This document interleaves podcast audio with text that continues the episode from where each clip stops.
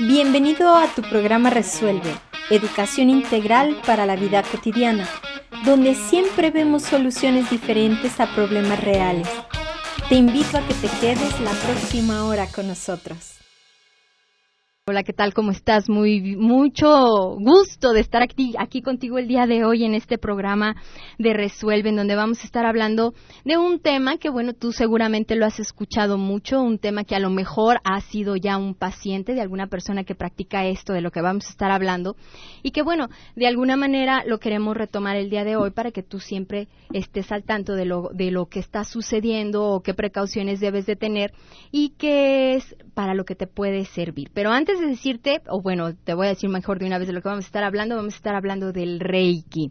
A lo mejor alguna vez has estado ya en una sesión de Reiki, conoces a algún terapeuta que se dedique al Reiki, o lo has oído, o a lo mejor tienes curiosidad. Entonces el día de hoy vamos a tener un programa dedicado todo, toda esta hora a lo que es el Reiki, que yo soy Luisa Isabel Vélez y un poquito acelerada, sí, porque he tenido un fin de semana bastante intenso, así que me disculparás, tengo muchas actividades todavía, pero sabes qué, ya estoy aquí, así haciendo mis ejercicios de respiración para poder estar plenamente contigo, con toda la atención puesta en este micrófono y poder compartir contigo este tema que me parece muy interesante. Y eh, nuestra invitada del día de hoy es Rocío Zacarías. Rocío, buenas tardes, gracias por venir y estar aquí con nosotros. Gracias por invitarme a tu programa, Isabel.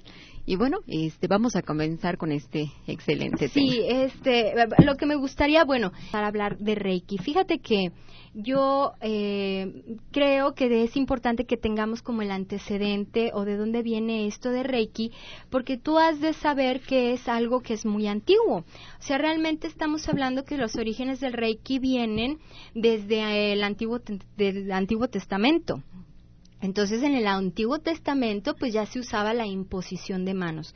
¿Para qué se usaba la imposición de manos? Pues se usaba para bendecir, se usaba para sanar a los enfermos, se, se usaba también para ordenar ministerialmente a alguien. Si tú te fijas, eh, a un sacerdote se le ponen las manos para ordenarlos o para entregarle algún cargo una, o hacer algo, por ejemplo, una reina a alguien que está nombrando, por ejemplo, caballero. Claro que usaban también una espada, por supuesto, ¿no?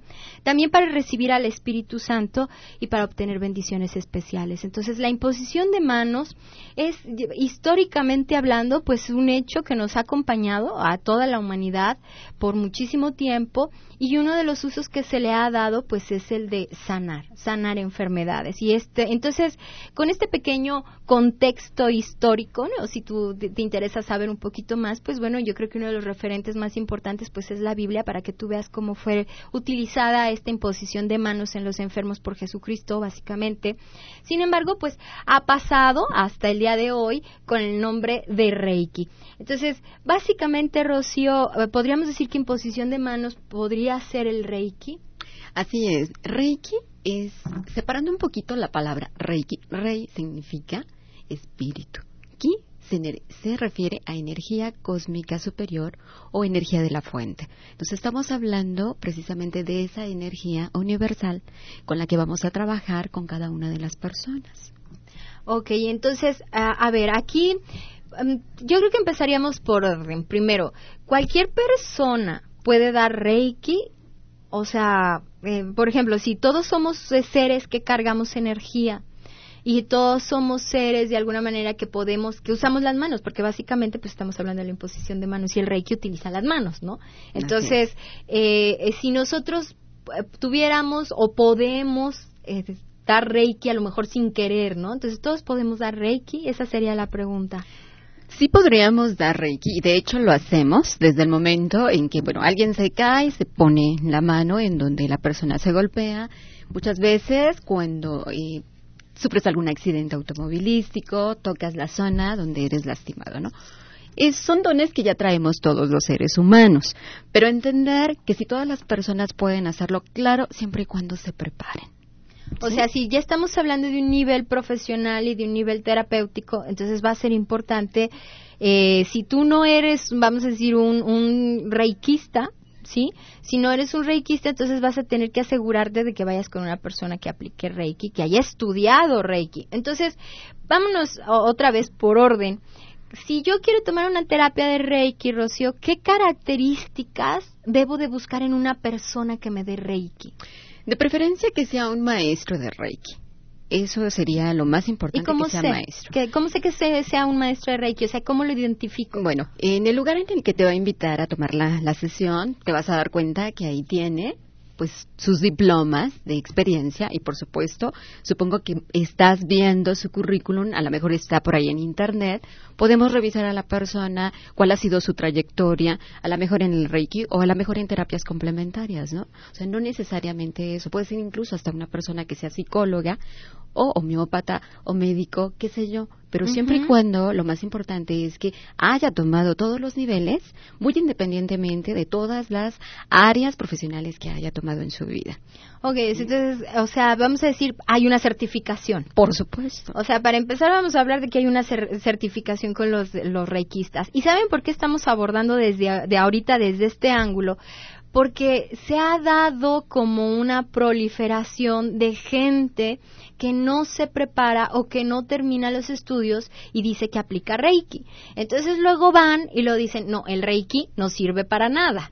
Entonces aquí es como, espérame tantito, o sea, sí sirve porque tan sirve que viene desde Jesucristo y desde antes de Jesucristo ya había imposición de manos para la sanación.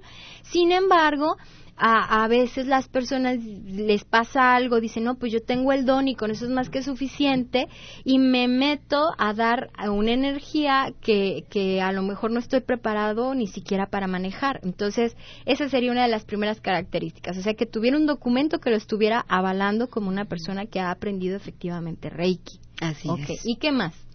Bueno, otra de las características pudiera ser que la persona eh, ya tenga un tiempo trabajando en este tipo de trabajo, ¿no? Por lo menos unos cinco años de experiencia. ¿Por qué? Porque es importante la experiencia para que pueda ayudar al otro. Ok, y es que sabes que yo antes de entrar al programa con Rocío, que está al aire, yo le estaba platicando algunas de mis experiencias porque bueno, todo lo, todo lo que yo traigo aquí con ustedes, pues de alguna manera lo tengo que conocer, o sea, tengo que saber o, o trato de orientar a las personas. Y a mí me ha tocado esa parte de los charlatanes, sinceramente. Entonces, esta es la intención de que ustedes vayan identificando cuáles son las características que ustedes deben de buscar cuando ustedes busquen una terapia de Reiki. Y yo creo que aquí también podríamos hablar, Rocío, no sé si tú estés de acuerdo conmigo, podríamos hablar de esa empatía. O sea, a lo mejor el reikista es muy bueno, pero te cae gordo. Así es. ¿Sí? Entonces, otro requisito sería que hubiera esa empatía como para que pudieran entrar y abordar, bueno, te lo voy a empezar a adelantar, tu campo energético. Y ahora, platícanos qué es eso del campo energético y qué hace, el- qué hace ahora sí una persona que se dedica al Reiki, ¿no? Bien. Bueno, primeramente eh, trabaja en su campo de energía de- del ser humano, que sería su parte física, su parte áurica, su parte emocional, su parte mental. Trabajamos en todos los planos a nivel áurico. ¿Sí? Entonces, por eso es tan importante darnos cuenta en ese paciente de sus enfermedades, de su estado de ánimo, cómo está su aura. De esa manera vamos detectando, tocando precisamente esa energía sutil. Ok, y aquí estás diciendo una palabra mágica, tocando. Tocando. O sea, tocando, pero la energía sutil. O sea, en una persona que aplica Reiki no necesariamente toca tu cuerpo. ¿Es correcto? Hay de las dos formas y las dos formas son aceptadas. Hay personas que no tocan y solamente los cuerpos sutiles, ¿sí? Por encima. Y hay personas que tocamos directamente. O sea, tú eres una de las Yo personas soy de que las toca. personas que tocan. Ok. Y entonces, por ejemplo, eh, si estás trabajando con este campo de energía y estás diciendo que puedes encontrar, puedes encontrar una enfermedad, por ejemplo. Podemos detectar enfermedades, pero desde el momento que estamos viendo a la persona, desde que entra, nosotros estamos viendo cómo está su energía, cómo está la luz en su interior. Entonces, nuestro trabajo es precisamente encender a esa persona por medio de la energía y trabajando sus chakras. Y aquí estás diciendo otra vez otra palabra clave, ¿no? O sea, el- el- los reikistas, una de las cosas que hacen siempre es como que nivelarte los chakras o equilibrarte los chakras. Entonces, ¿qué es? Primero, ¿qué es un chakra? Bueno, chakra eh, significa vórtice de energía, rueda. Es cada chakra es un pétalo que tiene una cantidad determinada de pétalos de cada uno, sea chakra 1 al séptimo. Entonces, al momento de revisar, nos damos cuenta cómo está trabajando ese vórtice, si está trabajando de manera positiva o está trabajando de manera negativa. Ahí nos vamos dando cuenta en el cuerpo desde el primer chakra, que es, eh, comenzamos desde el área de genitales hacia lo que es la coronilla. Entonces, de esa manera me voy a ir dando cuenta cómo está la persona a nivel físico, pero también a nivel emocional, o qué tipo de problemas está viviendo esa persona. Ok, y a ver, así, tratando de sacarle provecho al medio del radio, una pregunta sería, Rocío, ¿cómo puedo darme cuenta si estoy bloqueada en uno de los chakras? Bueno, o sea que estoy entendiendo que los chakras se pueden este, bloquear o alterar o algo, ¿no? Entonces, eh, ya ves que cada chakra tiene una cierta, un cierto color, una cierta actividad. Entonces, ¿puedo yo darme cuenta, a lo mejor sin mucho conocimiento, darme cuenta que en qué chakra estoy bloqueada? Si tienes un poco de conocimiento, sí. Pero si no tienes conocimiento, probablemente no te des cuenta. ¿Y cuál sería alguna como pista rápida para saber de en qué chakra estoy bloqueada? O sea, por ejemplo, a lo mejor si es el, el, chakra raíz, este, ¿qué ocurriría? Ah, bueno, por ejemplo, ahí empezaríamos a tener situaciones como no me está yendo bien en el trabajo, por ejemplo. Este, económicamente, pues estoy tengo un trabajo, pero el dinero no me está rindiendo eh, me empiezo a enfermar, ahí empiezo a darme cuenta de algunas características sin saber, ¿verdad? Ajá. O sea que, por ejemplo, si alguien nos está escuchando y, coincide en todo eso. Entonces estamos viendo que está en el manejo de esa supervivencia de vida, donde ahí está un atorón o bloqueo. En ese chakra, en el chakra número uno. En el chakra número uno. Y luego en el chakra número dos. En el chakra número dos, bueno, estamos hablando de la relación que tenemos con otras personas, que puede ser mi contacto con papá, con mamá, con mi pareja, con mi hermano, con los animales que tenemos en casa. Entonces, ahí hay otro bloqueo, ¿no? ¿Cómo está esa relación con ese contacto con el otro? A lo mejor no hay acercamiento, no hay nada. Entonces ahí empiezo a darme cuenta con ese tipo de, situaciones, ¿no? Que ahí está, Hay enojo, por supuesto que hay un enojo con cualquiera de esas personas que acabo de mencionar. Entonces no está funcionando bien. Llegas a casa y estás enojado. ¿Por qué? Porque te enojaste en la mañana o en la tarde con tu jefe. O en la mañana saliste y, bueno, le dijiste de cosas a tu esposa y, bueno, llegas al trabajo y estás en una posición, lógicamente, como que este, mi estado de ánimo pues no está bien, porque ya hubo un, un movimiento de energía en ese chakra, una relación con alguien. Una relación con alguien. Y también podría ser estancado, por ejemplo, en la creatividad, que no se me ocurre nada, cosas esas, digo, porque el chakra 2 es correspondiente a la creatividad y todo eso. Sí, también. Entonces, a lo mejor una persona que no le fluye las ideas y que no sabe, entonces estará atorado también en el chakra 2. Luego el chakra 3, vamos a agotar todos, que yo creo que esto sería una guía muy interesante para todos y poder entender cómo lo puedo aplicar, porque a veces van sin entender qué es lo que están haciendo. También, o sea, pues, ay, pues ahí me acostaron y me dijeron que cerrara los ojos y pues yo salí igual. No, no sales igual. O sea, hubo movimiento energético que lo vas a poder ir viendo en el transcurso de los días o en el transcurso del tiempo. Pero ¿sabes qué, Rocío? Nos dices, regresando del corte, ¿cómo puedo saber si tengo bloqueado el chakra número 3? Vamos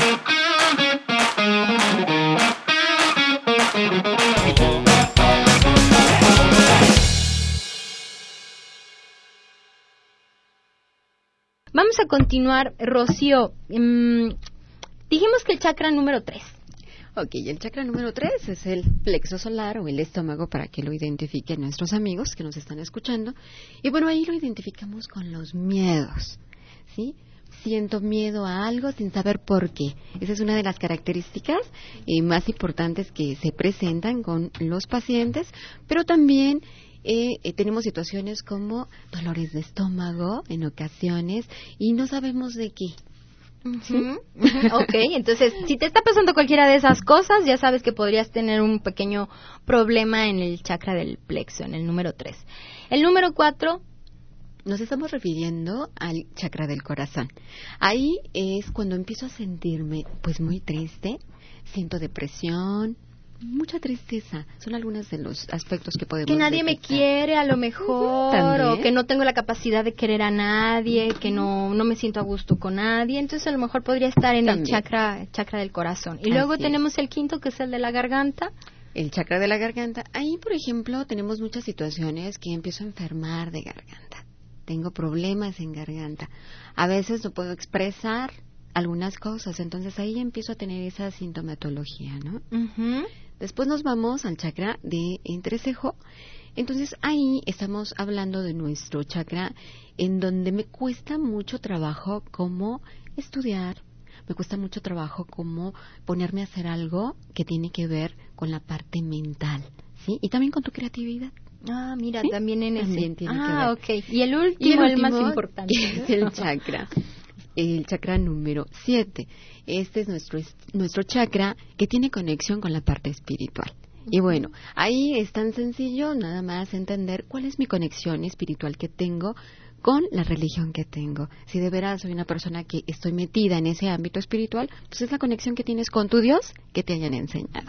Ok, bueno, entonces es así como rápidamente una guía muy rapidita para que tú puedas identificar si tienes alguno de esos problemas y entonces pues lo puedas más o menos ubicar en el chakra. A lo mejor no lo puedes ahorita resolver, pero ya de menos lo identificas. Acuérdate que todos los procesos empiezan por darse cuenta. O sea, primero me tengo que dar cuenta de que algo está pasando, qué es lo que está pasando, para después aceptar lo que está pasando y después poderme desidentificar. Eso, eso ya lo hemos platicado varias veces. Tenemos varias llamadas y varias preguntas, Rocío. Martelena Medina Estrada se está reportando, muchas gracias. Dice, Marcela de León Orozco, ¿la terapia de Reiki ayuda a persona que está en estado depresivo? Claro que sí, por supuesto que le va a ayudar. Sí, porque acuérdate que la depresión es un conjunto de emociones que están ahí atoradas, entonces hay que liberarlas de alguna manera. Hay muchas formas de liberarla, el Reiki es una de ellas. O, o podrías, podrías incluso trabajar con unas terapias complementarias, a lo mejor una terapia de Reiki y aparte tienes que trabajar esta parte de la terapia cognitivo-conductual, en donde tú puedes de alguna manera reestructurar la forma en que estás pensando en relación a aquello que te está manteniendo en depresión. Entonces yo creo que sí valdría la pena que lo consideraras. El Reiki es una buena alternativa. Lidia Galicia Alvarado, felicidades por el programa, muchas gracias. Los problemas emocionales también se pueden curar con Reiki. Sí, por supuesto, nada más entender que, bueno, hay una parte en la terapia de Reiki en donde nosotros trabajamos con la persona para saber realmente de dónde viene la raíz del problema. Una vez que se trabaja un tiempo determinado, pasamos a la terapia de Reiki. ¿Sí? Ok, o sea que de alguna manera estarías acompañando conductual, ¿no? Terapia cognitivo. Sí, porque esta parte hay que entenderla, o sea, necesitamos identificar de dónde viene a veces el problema. Es, esa es la parte que yo digo, no es la magia, o sea, no es magia. Reiki no es ir con una brujita o con un brujito y que me hagan algo. O sea, no, o sea, es un trabajo, es una búsqueda, es una conversación con la persona que a lo mejor está allí. No lo sé si tú lo hagas así. Por supuesto que lo hago así. De esa manera yo trabajo primero una parte de plática y conocer cuál es su historial después me voy a terapia de Reiki y después doy, dependiendo de la terapia que requiera, otra tercera este, área en terapias complementarias. Entonces es un tratamiento realmente integral. Sí, y esa, esa palabra es importante. ¿Por qué? Porque el ser humano es muy complejo, es muy integral. Entonces no podemos tratar de resolver un asunto nada más desde una sola perspectiva, sino que tenemos que abordarlo de muchas maneras.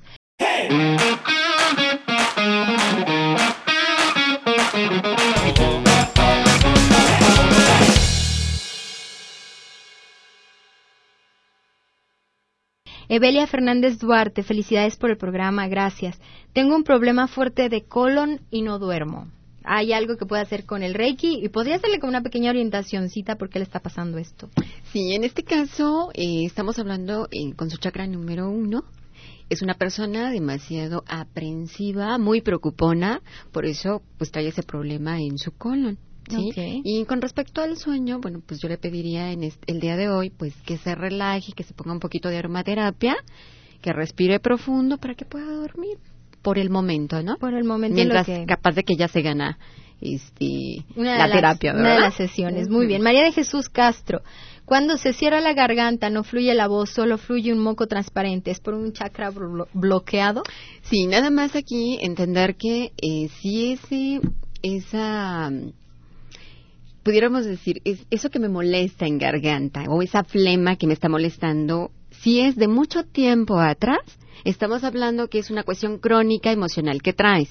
Pero si es empecé hace tres, cuatro días y se me retira completamente, entonces estamos hablando que tiene algo que ver con la cuestión de nuestro cambio de temperatura o algo de gripa hay que nada más especificar eso. Ok, de acuerdo. Fíjense que Rocío va a hacer un ejercicio con ustedes que me parece interesante. Entonces, eh, Rocío, ¿qué es lo que tenemos que hacer? Bueno, en este momento en donde se encuentren, les vamos a pedir que se sienten, que respiren profundo desde su ombligo de preferencia, con su eh, espalda recta. Y vamos a comenzar a cerrar nuestros ojos poco a poco despacio y vamos a volver a tomar respiración desde el ombligo.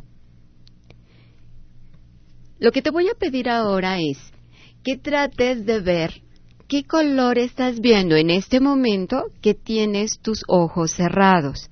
Y vamos a volver a hacer dos respiraciones más, comenzando en este momento con la primera, desde tu ombligo. Y vamos a ir soltando despacio, lentamente. Siguiente respiración. Profunda y soltando poco a poco, despacio. Última, de la misma manera, desde el ombligo respiramos profundo y soltamos lentamente despacio. Cuando estén listos, van a abrir sus ojos en el lugar en el que se encuentran en este momento tenemos mientras más llamadas. Teodoro, Ávila Calderón, Teodoro, muchísimas gracias. Dice, muchas gracias por todo lo que nos comparte. Felicidades por el programa. Gracias. Faustina Padilla Padilla se está reportando. Gracias. Hilda Gómez Gómez, felicidades por el programa. Muchas gracias. Guadalupe, Figueroa Cárdenas, saludos a la invitada. Gracias. Y eh, Rosalba Pérez Hernández, también felicidades a la, a la invitada. Muchísimas gracias, Rocío. Entonces, eh, vamos a seguir. ¿Qué te parece si eh, estamos dentro tú estás hablando de la energía, estás hablando también de esta parte del trabajo para sanación, básicamente, ¿no? Entonces, ¿qué pasa, por ejemplo, con, una, con una persona que va enferma? ¿El Reiki le puede ayudar a sanar ya cuando la enfermedad está instalada en el cuerpo físico? Eh, estamos hablando ya de una enfermedad como si fuera un cáncer, por ejemplo. ¿Me estás hablando? Un cáncer, una diabetes, o no sé, o algo, una enfermedad de la garganta, un dolor de cabeza, no sé, cualquier cosa. Hay que entender que, bueno, las enfermedades tienen sus niveles, ¿no? Si nosotros comenzamos con una de nivel bajo como un dolor de cabeza o estrés, la persona asiste, por supuesto, a una terapia quizás al momento trae el dolor de cabeza, la persona se va sin el dolor de cabeza. ¿sí? Por supuesto que el Reiki le va a ayudar porque vamos a hacer un equilibrio en el cuerpo de la persona y le vamos a dar un tratamiento. Pero bueno, si viene una persona con una persona que traiga ya un problema más crónico de mucho tiempo, lo único que va a hacer el Reiki en la persona será darle la mejor calidad de vida, entendiendo que si le corresponde a la persona sanar, va a sanar. Nosotros somos un medio de trabajo únicamente. Aclarar eso. Milagros podemos ver muchos, pero no dependen de nadie, depende también del cambio de actitud que quiera la persona. Entender eso que es muy importante, ¿no? Sí, fíjate qué bueno que lo estás mencionando porque eh, he tenido aquí de invitado al padre Octavio y él habla y dice eso, o sea, no esperes sanar si no cambias tu actitud ante las ante la vida o ante las circunstancias, o sea, si eh, él bueno, una de las cosas que yo le aprendí es que la diabetes es producto de no poder tomar las cosas dulces de la vida. Entonces, a lo mejor lo controlas, a lo mejor puedes de, alguna manera manejarlo, pero tú sigues amargado. Entonces, ¿qué caso tiene que te estés tratando? ¿Me explico? O sea, si sigues haciendo lo mismo de la misma manera. O sea, ya como decía Einstein, si quieres una cosa, obtener resultados diferentes, pues tienes que hacer cosas diferentes. Y en este caso estamos hablando de actitudes diferentes. Entonces, aquí es como esa parte de la integralidad de la que estabas hablando, ¿no? O sea, y de abordar al ser humano desde muchísimos aspectos. Entonces, si tú no cambias tu actitud, pues ni el mejor reikista casi ni bajando Padre Dios, o sea, solo con la voluntad de Dios te podrías aliviar y bueno, o sea, también pide voluntad de Él, ¿no? O sea, que tú te dejes, que tú creas, que tú confíes. Y estás mencionando otra, otra cosa importante. Dijiste que eran un canal, un canal, o sea, realmente que canalizan o cómo está esto. Sí, nosotros somos un medio que canalizamos la energía de sanación por medio de las manos. ¿Sí? Entonces, no somos nosotros los seres humanos los que sanamos a las personas, es la energía de la fuente, la energía de Dios, como cada quien la pueda entender, ¿no? Eso es importante entenderlo. El Reiki juega un papel muy importante desde antes de nacer, durante todas tus etapas de vida y, por supuesto, te acompañamos hasta el último momento de tu vida. Entonces, el Reiki tiene un eh, amplio territorio de trabajo realmente. O sea, desde, desde que estás en la panza de mamá podría ser útil, ¿no? Desde antes, Socorro López Ibarra, felicidades a Luis y su programa. Invitados, muchísimas gracias, Socorro. Concepción Santiago dice, yo vi Rosita y Gris. Ok. Bueno, ¿qué estamos eh, viendo en esta parte con este campo de energía áurica de color rosa? Es una persona con un carácter pues noble, muy humana sobre todo, por eso ve ese tipo de color y ella trabaja con personas quizás. Ok. ¿Y e, eso es también para el gris? El gris no, el gris ahí nos está representando un poco de bloqueos con respecto a lo que está viviendo actualmente. Ok. Anónima, ¿por qué son anónimas? Pónganse un nombre. Bueno, anónima, vi de color blanco y negro. Blanco y negro, ok, bueno, ahí estamos hablando entre un desequilibrio con mis emociones y con mi parte física, pero también qué cosas tengo que resolver dentro de mí. De hecho, la persona que nos escribe tiene algunas cosas por ahí que no ha resuelto. Hay que trabajar.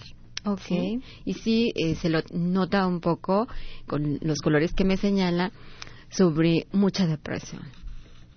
Mucha depresión. Mucha depresión. Ok, entonces a lo mejor es una de las razones porque no nos quiso decir cómo se llamaba, ¿no? Bueno, entonces estábamos aquí, eh, estamos diciendo esa parte que puedes usarlo durante toda tu vida, en las diferentes etapas de tu vida, para resolver diferentes situaciones. Y eso, ¿no? De que finalmente las personas que se dedican al Reiki, pues no son más que un canal. De alguna manera conducen la, la energía. Y este canal debe de tener alguna característica, por ejemplo, en cuanto a conducta ética, forma de ser, algunas actividades que debe realizar o cómo es. No, mira, yo creo que aquí es importante entender que el maestro, quien mm, se dedica a practicar este tipo de energía, pues tienes una conexión con el ser superior, ¿no? Entonces, al momento de conectarte, vas a hacer el mejor trabajo. Si no te conectas adecuadamente y no trabajas con esa conexión de veras del corazón, entonces no vamos a tener una sanación.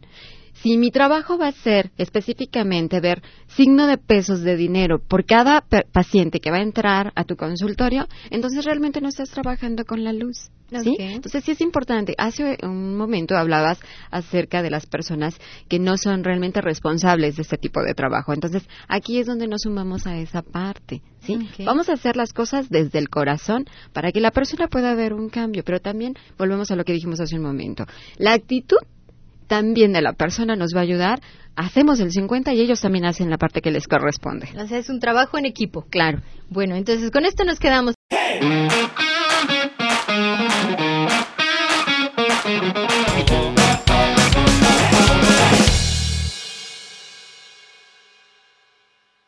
Seguimos aquí viendo lo de los colores. La señora de Anda vio un mar grande y unos árboles a la orilla y un barco rojo oscuro. Bien, ¿qué significa? Bueno, que la persona en este momento necesita salir porque tiene mucha presión en su vida. Ok, de acuerdo. Ana Guadalupe, Ana Lupe, ¿eres tú? Bueno, muy bonito el programa, muchas gracias. ¿Cómo identificar buenos maestros de Reiki? Bueno, ya lo hemos estado hablando a lo largo del programa. ¿Cómo saber si las personas son de confiar y no charlatanes? Aquí te va a guiar tu corazón. Desde el momento que vemos a la persona, yo voy a sentir si sí o no y me retiro. Punto. La energía te va a decir quién sí y quién no. Sí, es esa parte como de la intuición. ¿no? Así es. Y dice que vio el color naranja. Bueno, en este momento es, este color nos habla del optimismo específicamente, entonces en este momento está trabajando toda esa luz porque va a empezar a ser creativa también. Ok. Mónica Lisette Martínez Martínez de 8 años, mi amor. José Martínez vio el morado. ¿Qué significa morado? Gracias. Bueno, ahorita en este momento la persona está pasando por una serie de cambios en su vida, por eso vio ese tipo de color. Ok. Alicia López también vio morado, entonces estamos hablando de que están transmutando algo. Haciendo cambios. Pero ella también vio el amarillo. Ah, bueno, porque de alguna manera ella, eh, al momento de estos cambios, se está así como ¿hago el cambio o no hago el cambio? Estoy dudando. Ok. Un poco. Ignacio Mesa Villa te manda saludos. Gracias. Y eh, dice que él vio el color naranja. Bien, igual que hace un momento mencionábamos, es el optimismo que ahorita está utilizando para su creatividad y desarrollo de proyectos. Ok, bueno, pues entonces, eh, si podríamos, si quisiéramos tratar de definir este tema del día de hoy de Reiki, yo creo que te llevas muy buena información. O sea, primero tienes que escoger una persona que sea debidamente acreditada, que tenga una experiencia. Ahora sí lo vamos a decir de una manera muy coloquial, pues que te lata, ¿no? O sea, una persona que digas, sí, pues con esta, esta persona me late, creo que sí se va a poder. Claro que a veces las latidas nos, nos podrían fallar un poquito. Aquí vamos a tener que usar mucho como que el discernimiento. Y también una cosa que yo sí te quiero comentar porque a lo mejor te pasó que hiciste el ejercicio y no viste nada. Viste negro y no viste nada. Entonces, ¿qué pasa cuando no puedes ver ningún color, Rocío? Bueno, entonces estamos hablando que toda la energía de la persona está completamente bloqueada, todos sus chakras están bloqueados y algo está sucediendo en esa persona. Ok, siempre debe de haber la capacidad de poder ver un color, de Siempre. poderme conecta- conectar, pues ahora sí que con el universo, Por ¿verdad? supuesto. Entonces, si no están viendo nada, pues no se desesperen, también no es así como para, Dios mío, con- me corto las venas con galletitas de animalitos, pero sí es como a darse cuenta de que hay algo que está pasando y que es solucionable. Entonces, yo creo que eso es importante. Entonces, R- Reiki es básicamente amor. ¿Ok? Entonces, ¿qué era lo que tú me estabas diciendo, no, Rocío? Trabajar con la fuente inagotable de donde todo procede. Así que es. es amor, o ponle la palabra que tú quieras, Dios, o ponle universo, o ponle infinito, o ponle cosmos, pero finalmente todos estamos conectados y tenemos que darnos cuenta de lo importante que es empezar a expandir esos sentimientos de amor, esos sentimientos de bienestar. Te doy muchísimas gracias, Rocío, por habernos acompañado y espero contar contigo próximamente. Muchas gracias a ustedes y a tu programa y a nuestro auditorio que nos está escuchando. Muchas gracias. Pues muchísimas gracias a todos. Yo soy Luis Isabel Vélez.